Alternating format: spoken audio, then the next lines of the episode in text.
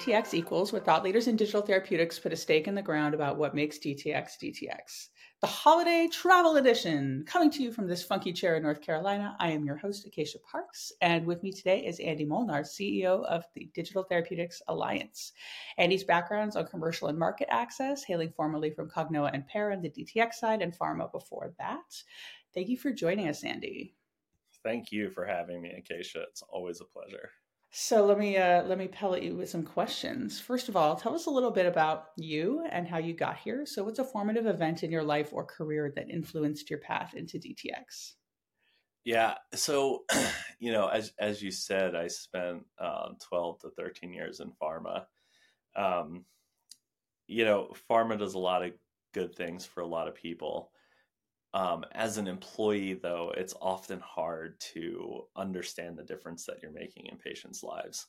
You end up feeling quite separated, and even when you bring in one or two, you know, uh, patients to speak to, you know, 500 people at a time, you you don't necessarily feel like you're hands on and making a difference in their lives. Um, I focused on contracting with insurance companies and GPOs, and felt very very far from the patient something I found when I got over to digital therapeutics was, you know, the the passion of providers that come over, and I knew almost immediately that I was going to be stuck in this space forever. Um, but really, what, what brought me, yes, stuck exactly in a good way, in a good way, right? Um, what brought me over was Eric. Uh, God. Cut that out. I'm ready for this. God, what? Okay, we'll start. We'll go over three. What really brought me over to digital therapeutics initially was Everett Crossland. Uh, we we worked together at Sunovion Pharmaceuticals. Um, he was in the BD space and learned about Pear. He went to Pear, and about four or five months later, had a position open up in market access. And I reached out and asked him if he thought I'd be okay for the role. Um, with that, he said, "Do you have any questions about clinically validated uh, software as a medical device?" And I was like, "No, I don't. This is something I want to be a part of. It seems like the future of medicine." And so I kind of jumped in head first. I remember telling my wife, um, "I'd rather be out of a job in three months and try this than stay doing the same thing in my career for the rest of my life. And um, I, I just I immediately had a passion for it. But the I think the formative event was um, at Pear Therapeutics. We we Everett and I kicked off government affairs work. So up until then, there wasn't really a community of people that were lobbying in Congress for software as a medical device uh, it was still pretty early on, and we were testing the waters with employer groups and and um, Medicaid programs and things like that. But nobody was focused on CMS from a federal perspective. And so we went down with Kevin Brennan, who is now from uh, at Bluebird Strategies as as a lobbyist, and we were working on an it was an AdvaMed bill that was focused on breakthrough technologies. And so we went down with the folks from DThera at the time because they had a breakthrough product as well.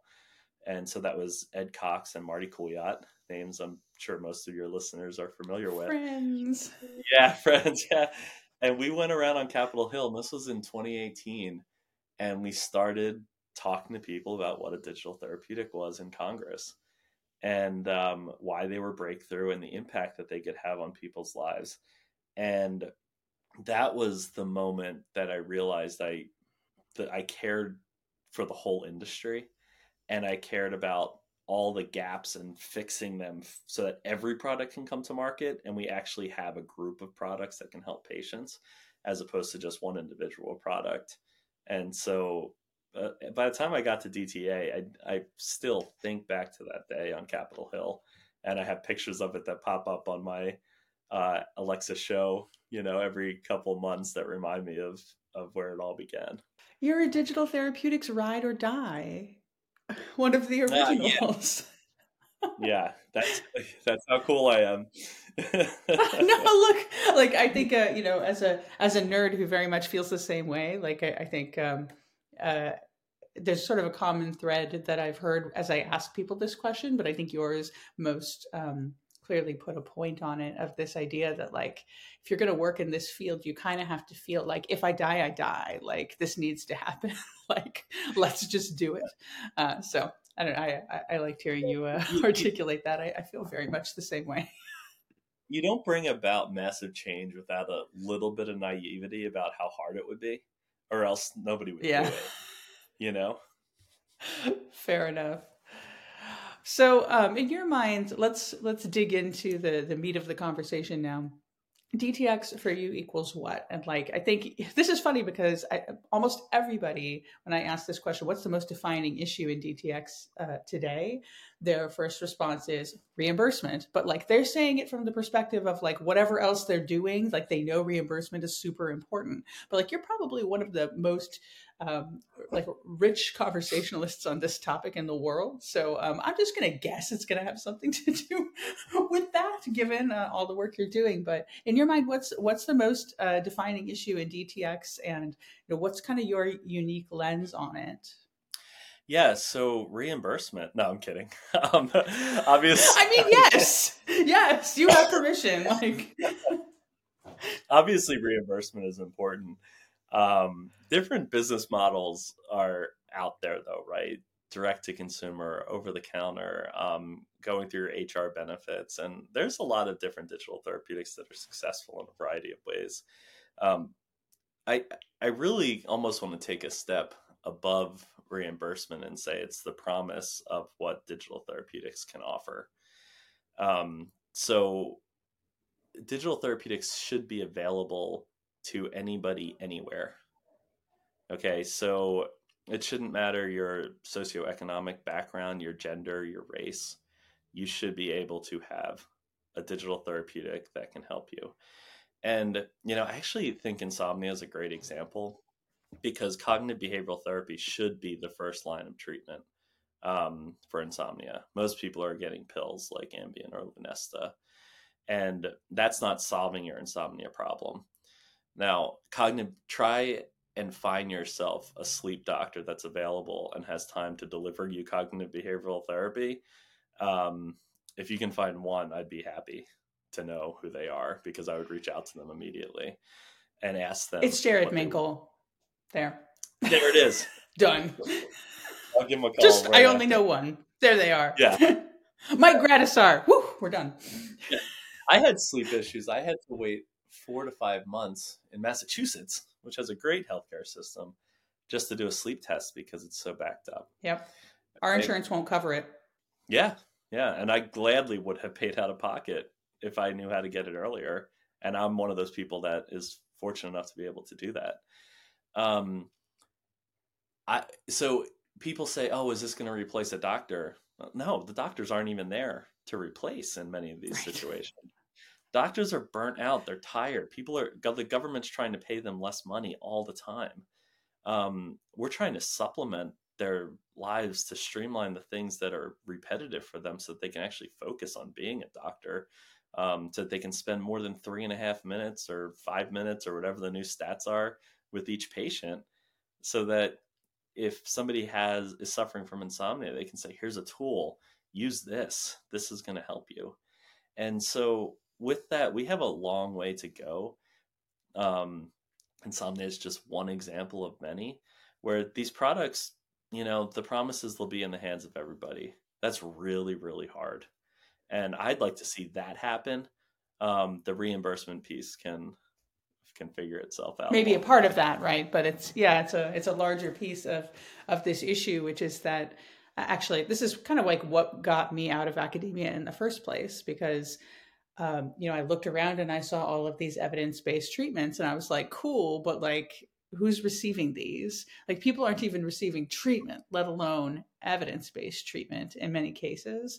Um, so, you know, I think it's just, I talked, I had a conversation I'll never forget with, um, you know, a clinic lead at a major health system um, in in Boston, speaking of Boston, and he was talking to me about the idea of like moral injury, right? So like you're a doctor and you've got five minutes to spend with somebody, and they tell you like I have severe depression, and you're like, okay, cool, I'm going to put you on this nine month wait list, and um, just chill right? Like, this is an awful experience for a doctor who's going through dozens of patients every day who have issues they can't do anything about. And they know that the things that they're sending them to are not adequate, either because they're not evidence based or because they're not even available or because they can't afford them. So, this is a, an issue with all of healthcare. Um, and and a potential solution to that. So that's that's like no pressure, Andy. Like no big deal. but uh, yeah, it's it's really, you know, healthcare is not going to catch up. Like it seems like digital may be the only way that we get there. Yeah, I mean these innovative products or innovations in general um, are so important, right? DTX is a component of it. Telehealth uh, coaching, like mm-hmm. you know, we see with uh, Eugene's company. Um, those things are all coming into play. Uh, managing a whole disease state, you know, like Wellinks is doing with COPD.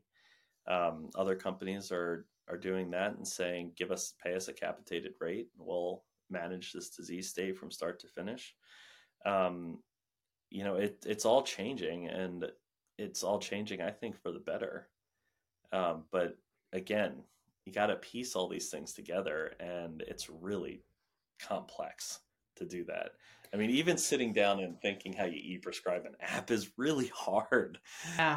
Where I spend a lot of my time, um, where I spend a lot of my time is thinking about the other half of that, which is that once you get the app into a patient's hands, how do you actually get them to want to use it, right? How do you get it to become a part of their everyday life, especially because many of the things we need people to do are forever right? Yeah. like it's not like oh do this for six weeks and it's it's not a course of antibiotics. It's a, it's you know the digital equivalent of an antidepressant.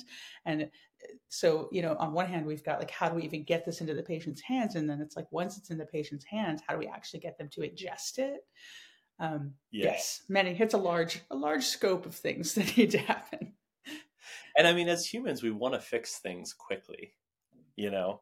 Yeah. We want control over our our issues and things like that, right? And over our bodies. It's funny, like I'll go to the gym once and I'll be like, why didn't I lose weight? You know, because that's a full behavior change. I, I changed not... my behavior. I did it. Yeah, yeah, yeah. I'm not not the person that likes going to the gym every day. I wish I were.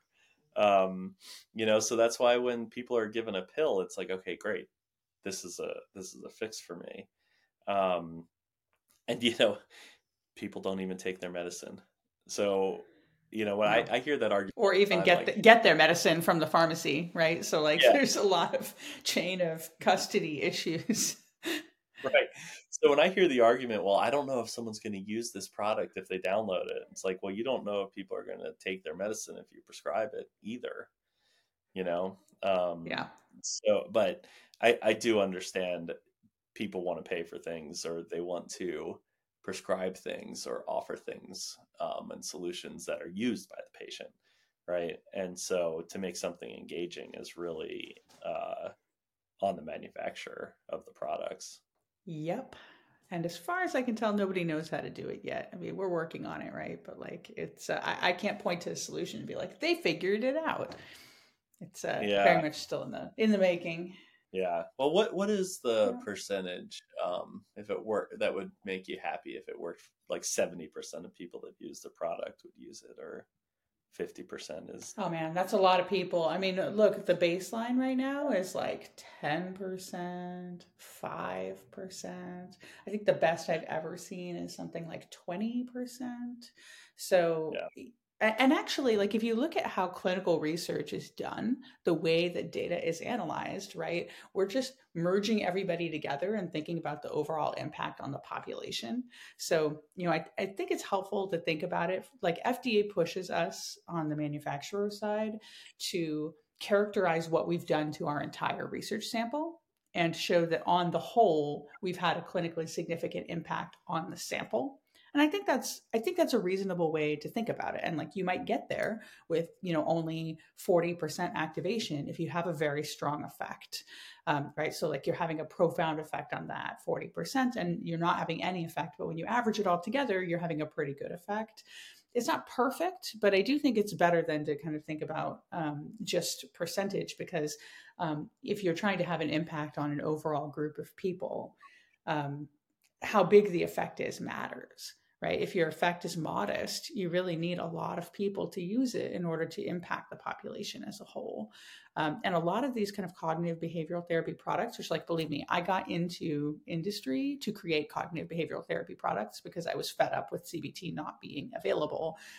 The average effect of CBT in an app is not that large, right? Like, yeah. you know, Cohen's D point 3.4 so these are things like you'd really need 50% of the population 40% of the population like minimum to be using. If you're completely and totally obliterating a disease as long as the person uses an app maybe it's smaller.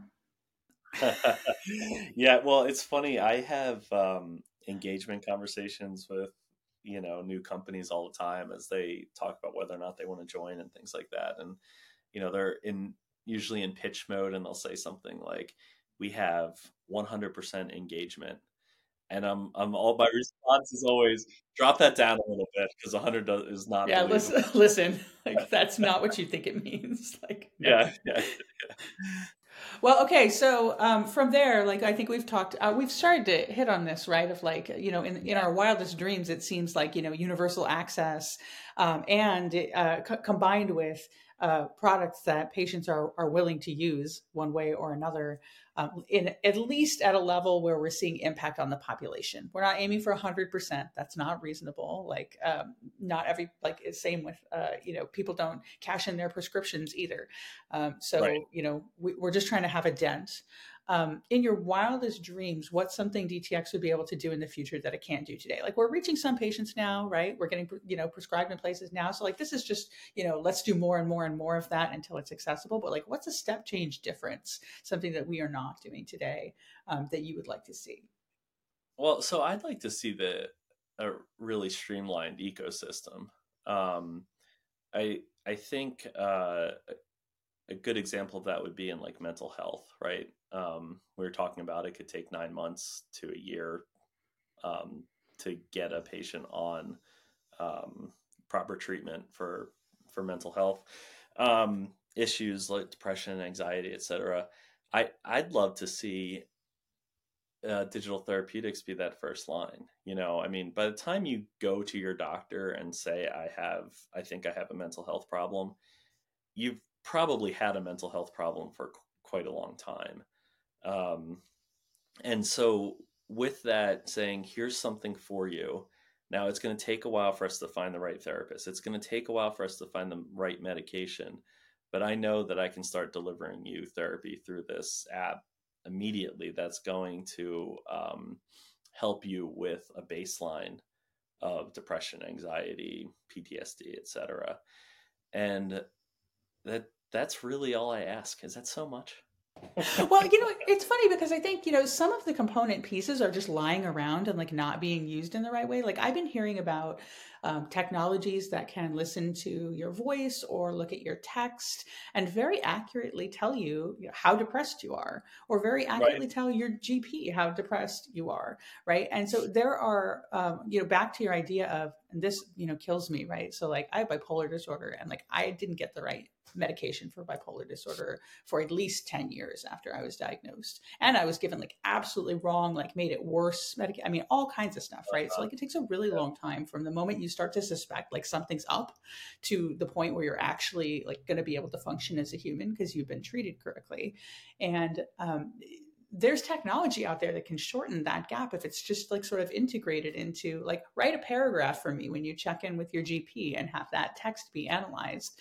Um, and then you know here's this digital product you can use while we figure out the rest. Like that technology has existed for at least at least six years i think longer than that. Like i, I really feel like i've been hearing about it for a while. I, I don't know, like if you've heard about these, um, you know, kind of digital digital biomarker or like diagnosis tools. They're not FDA cleared, but like the technology's there, and nobody's just taken it past the finish line. So like, Right. It's interesting because I don't think it's as huge of a gap as it sounds. It's more like logistical. It's like, can we get these things integrated into one place? Yeah, can can we put it all together and make the financials make sense? You know what I mean? Because some of this stuff, some like some tools are not going to be a unicorn exit, you know? And I think there's a there's a there's an expectation sometimes of I'm doing something new in healthcare. I need to exit for 2 billion dollars and we're all going to be rich from a company perspective. Um we need tools that are integrated well and you know the people that do the job should get paid for them and the tools should be paid for but you know it's healthcare it's population health it's it's for the good of humanity um how do we make this happen and make everybody happy without it having to be such a um a, a need to be that next blockbuster No, but I think it's I think it's true in DTX too. Like i mean, we've got to think about the fact that we have all these point solutions, and that's not what's going to get us past the finish line in the end. You know, a bunch of individual, uni- you know, people trying to be unicorns. Um, some things are going to get acquired. Things things are already getting acquired. Um, more things are going to get acquired, um, and and that's what it needs to happen right like i think that's the natural progression is that you know things are going to be coming together in a in a few places so that all these things can happen together as long as it's 20 individual companies all trying to make a you know 100 million plus exit um, Yeah. all trying to compete you know it's just they can't all have 100 million dollars like yeah i agree that's a, that's a tricky one um, band together doesn't mean a bunch of point solutions all getting paid their ideal price. You know, Right. Some things right becoming part of other things. Hate to be a downer like that but you know No, I mean, I don't know. I think I think it's uh, I don't know. It has a kind of a exciting vibe. Like I, I realize it's uh, for, for some it will be challenging, but uh, it's also a sign that we have matured as a field past the Mhm. point of like let's all just try and do this alone. Like that that Yeah. was fun for a while, and we made we made certain impacts. But at the same time, like now we've got to think about like what's our end game like what does it really mean to be a ride or die in digital therapeutics um, because Yeah. like you said if there's no risk um, we're not going to change anything Yeah. I mean, I see it as filling those gaps in the patient journey in general, right? So it's like a mix of care management, accessibility to humans, and having the right tools in your pocket. And I, you know, I don't really know who's going to be the winner there and put that together, yeah. But we know it's going to happen. well and figuring out the right time right? Because it's like you know how do you know it's the right time in the patient journey to insert this thing? Um, means you need smarter assessments and diagnostics. And i don't see people working that hard in the assessment and diagnostics. Like there are a couple of obvious um, you know obvious outliers but you don't see this the lots of people trying to treat things very few people trying to be like how are we going to figure out a person even needs this digital treatment because their gp sure as hell isn't going to figure it out um, Yeah. And you're seeing things that can start to identify people very far upstream. But the problem is, as patients, we don't necessarily want to be identified very far upstream. You know, hmm. it's it's tough. That You're like, well, this isn't right? really for me. I don't want to worry about it yet. You know, if you were if you were how did you to- even know that's creepy like yeah, like if you were able to take a drop of blood, let's say like Theranos worked, right, for a second. no, I'm kidding. Take a drop of blood and tell me when I'm 80, here's everything you're to have. I wouldn't want to know, you know? So it's like really striking that balance. But, you well know, and talk, talking to patients and actually figuring out what it is that they do want because you know there is a world where patients want what we're describing it's just it's, the execution matters so much yeah, yeah, for sure. and with that we have somehow talked our way through our entire 20 minutes and uh, and we're done so I know uh, that's that's how it feels for sure. Um, thank you for coming, Andy. It was great to talk to you, um, and uh, all of you out there. Thank you for listening to D- DTX Equals. Catch you next time.